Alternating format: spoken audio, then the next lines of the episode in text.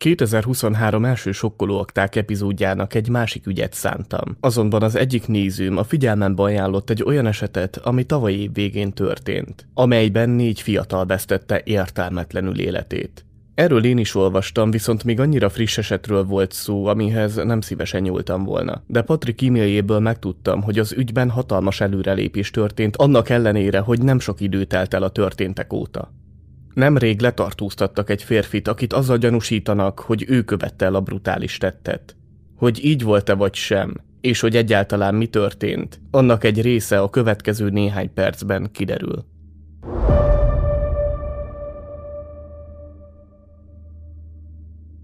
kétezer-huszonkettő. november tizenharmadikán, a hajnali órákban, három és négy óra között az Idaho-i Egyetem négy hallgatója vesztette életét egy az egyetemhez közel lévő házban, amit többen béreltek. Az ingatlanban a négy áldozaton kívül Madisonon, Kaylin, Xanán és barátján Ethanon még ketten tartózkodtak a tragikus események idején, akik végigaludták az egészet, és mit sem tapasztaltak a szörnyű történésekből. Nekik nem esett bajuk.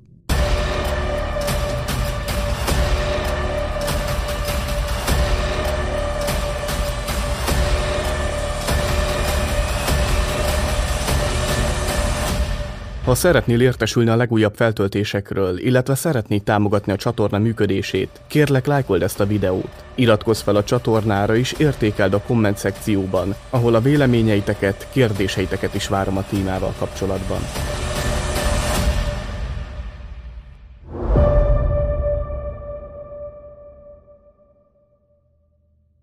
Amikor ebben a videóban Moszkóról, magyarul Moszkváról beszélek, nem Oroszország fővárosára kell gondolni, hanem egy az Amerikai Egyesült Államokban található városra, Idaho északi részéről. Moszkó városa a washingtoni államhatár mentén található. A kétezer-húszas népszámláláskor huszonötezer-négyszázharmincöt lakosa volt. Latah megye legnagyobb városa, többek között az Idaho Egyetemnek ad otthont.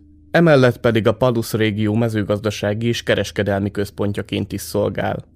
kétezer-huszonkettő. november tizenkettedikén este a négy áldozat közül ketten, Ethan és Xana a közeli Sigma-Ki testvériség egyetemi buliján volt nyolc óra és kilenc óra között. Hajnali háromnegyed kettőkor tértek haza. Madison és Kaylee legjobb barátok voltak, és aznap este ők is kimozdultak otthonról. Este tízkor egy belvárosi bárba mentek, ahonnan hajnali fél kettőkor távoztak. Őket biztonsági kamerák is megörökítették, amikor megálltak egy büfékocsinál, ahol némi ételt vettek magukhoz, majd továbbálltak. A rendőrség első nyilatkozatai alapján Uberrel mentek haza, később viszont úgy fogalmaztak, hogy a fuvart egy privát parti szolgáltató biztosította. A két fiatal nem sokkal, mindössze négy perccel hajnali kettő előtt tért haza. Az út egyébként alig egy egész hat tized kilométer volt. Ekkor hajnali kettő előtt pár perccel már mind a négy fiatal a közösen bérelt házban tartózkodott. Madison és Kaylee többször is hívást kezdeményezett, de a hívásai közül egyiket sem fogadták. Kaylee kettő óra huszonhat és kettő óra ötvenkettő perc között hétszer, míg Madison kettő óra negyvennégy és kettő óra ötvenkettő között három alkalommal próbálták utolérni Kaylee ex-barátját, aki azonban egyik alkalommal sem fogadta a hívásukat. Ennek a hatóságok utána jártak, hogy esetleg nem a férfi állhatott a brutális gyilkosságok mögött, de arra jutottak, hogy nem, kizárták, mint gyanúsítottat. A két életben maradt lakótárs korábban már hajnali egy órára hazaért, és a gyilkosságok idején a földszinten aludtak. Őket nem érte támadás, ellenben a másik négy fiatallal. Kaylee, Madison, Ethan és Xana a ház második és harmadik emeletén aludtak, ahol álmukban érhette őket a támadás. Halálra kísérték őket. A helyszínelés során megállapították, hogy a tetthelyen semmit sem manipuláltak, nem próbálták meg eltüntetni még a vérnyomokat sem. A gyilkosságra rá sok idővel, tizenegy óra ötvennyolc perckor tettek bejelentést az egyik egyetemista mobiltelefonjáról kezdeményezett segélyhívás keretén belül. A kiérkező rendőrök azt tapasztalták, hogy a bejárati ajtó nyitva volt, azon erőszakos behatolásnak nem látták nyomát. Bent a házban sem fedeztek fel arra utaló nyomokat, hogy bárki illetéktelenül hatolt volna be oda, vagy kirabolták volna a házat. A két életben lévő lakótárson kívül még mások is tartózkodtak a házban, de ők jóval a történtek után érkeztek. A szörnyű felfedezést követően hívták át barátaikat a túlélők. Eleinte azt hitték a második emeleten tartózkodó társaikra, hogy csak eszméletlenek, de szembesülniük kellett a szörnyű valósággal.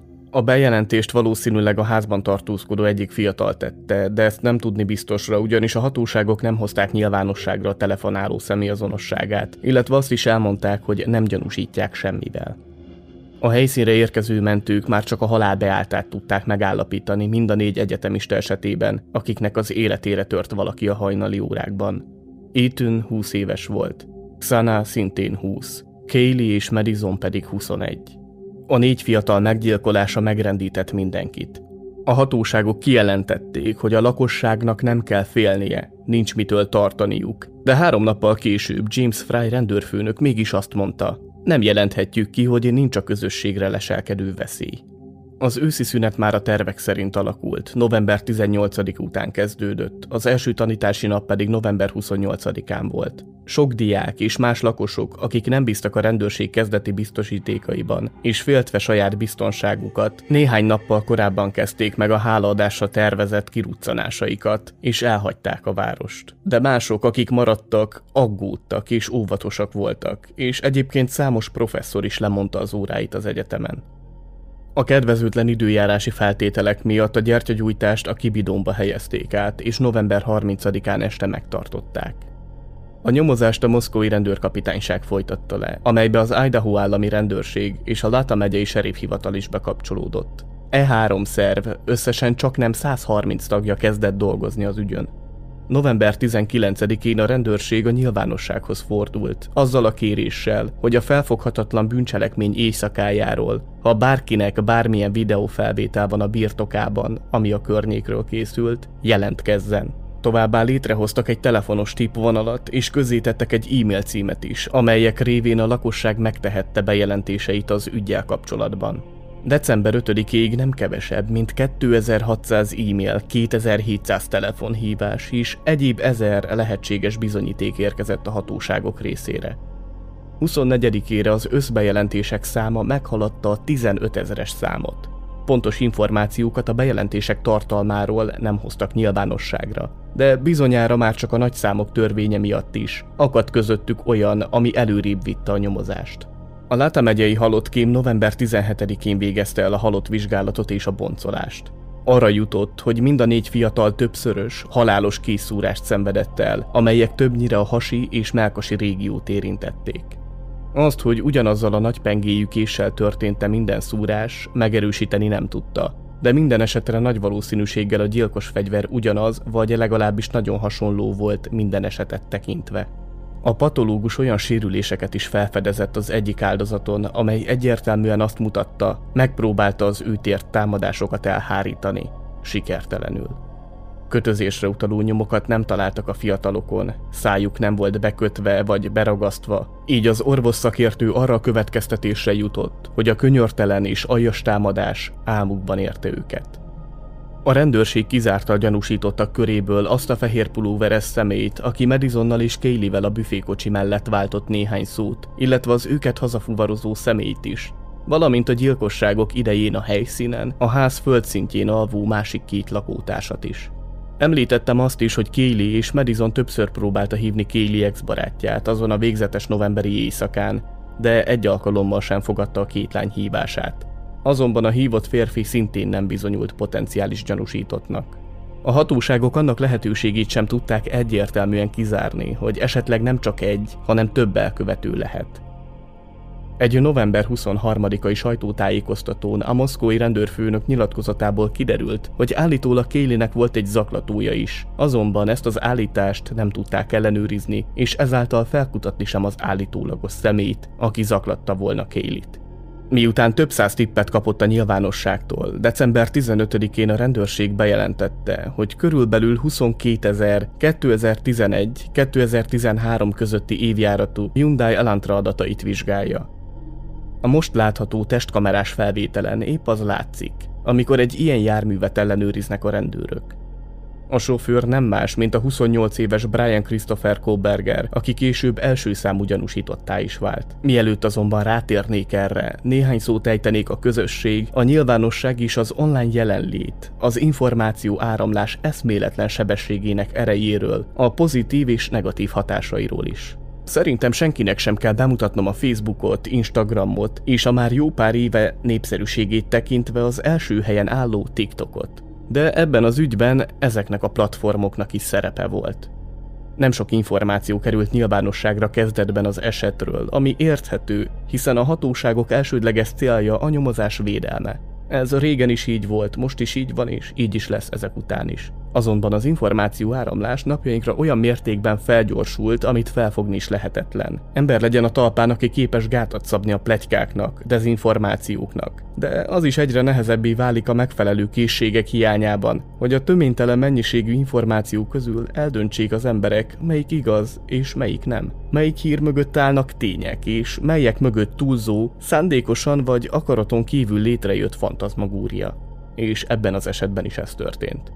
A bűncselekménnyel kapcsolatos részletek lassú nyilvánosságra hozatala miatt a tiktokerek a magukat médiumoknak vallók, és úgy kompletten a közösségi média felhasználók találgatásba kezdtek, pletykákat és téves információkat terjesztettek az esettel kapcsolatban a közösségi médiában. Itt napja kijelentette, a hamis információk pletykák keletkezésének és terjedésének az az oka, hogy sem a helyi rendőrség, sem az egyetem nem ad ki információt. De az apa arról is beszélt, hogy körülbelül tizenegy nappal a támadás után sem jutottak el, sem hozzá és családjához, sem a többi áldozat családjához lényegi információk, és hogy a rendőrség rendkívül ködösen és óvatosan fogalmaz. Mindkét oldal érthető. A rendőrség pedig nem örült túlságosan a jelenségnek, hiszen ez a számtalan találgatás, elmélet, pletyka a nyomozást is hátráltathatta. Közleményeik egyikében reagáltak is erre, és arra kérték a közösséget, hogy álljanak le a tényeket nélkülöző spekulációk terjesztésével, és egyben figyelmeztette a közösségi médiában magukat nyomozókká avanzsáló felhasználókat, hogy amennyiben szükség lesz rá, a nyomozás akadályoztatása miatt nyomozást fognak indítani, és mindenki, aki hamis információkat közöl, büntető jogi felelősséggel tartozik tetteiért. Továbbá Roger Lehner rendőrkapitány magyarázatot adott az információk visszatartására is. Idézem. Nem adunk ki konkrét részleteket, mivel nem akarjuk veszélyeztetni a nyomozást. Tartozunk ezzel a családoknak és az áldozatoknak is. Többet akarunk, mint egy letartóztatást. Ítéletet akarunk. Most pedig térjünk vissza az első számú gyanúsítotthoz, akinek a tulajdonában volt egy olyan gépjármű, amelyet a rendőrök kerestek. De hogy huszonkétezer ugyanolyan jármű közül hogy jutottak elébb hozzá, az a modern technikáknak köszönhető. A tetthelyen idegen dé en es mintát is találtak. Ennek és egy nyilvános genológiai adatbázisnak a segítségével részben azonosítani tudtak egy személyt, aki rokoni kapcsolatban áll a gyanúsítottal, Bryannel.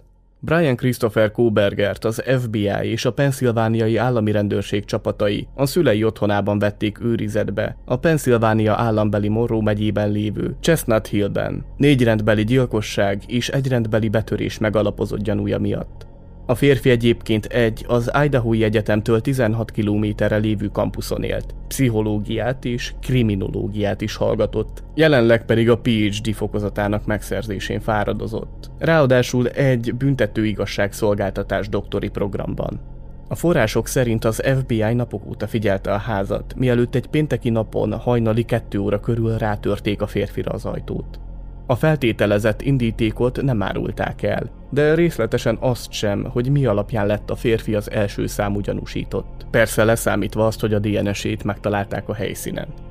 A rendőrség nem nyilatkozott arról, hogy vannak-e további gyanúsítottjai, de annyit a kapitány elárult. Úgy gondolja, közösségük már biztonságban van. Kaylee családja azt mondta az á bé cé Newsnak, hogy nem ismeri Kohbergert, de olyan kapcsolatokat látnak közte és lányuk között, amelyekről még nem állnak készen arra, hogy beszéljenek. A család azt mondta, boldogok, megkönnyebbültek és hálásak, hogy letartóztatták a férfit, mert egyfajta lezárást biztosít ez számukra, de ez nem változtat a történteken, és nem enyhíti fájdalmukat sem egy cseppet sem. Ha lesz előrelépés az ügyben, természetesen még vissza fogok rá térni. Addig is szokásos módon várom a hozzászólásaitokat. Felfoghatatlan, hogy ilyen tettet bárki is képes elkövetni. Mégis mi lehetett az indíték?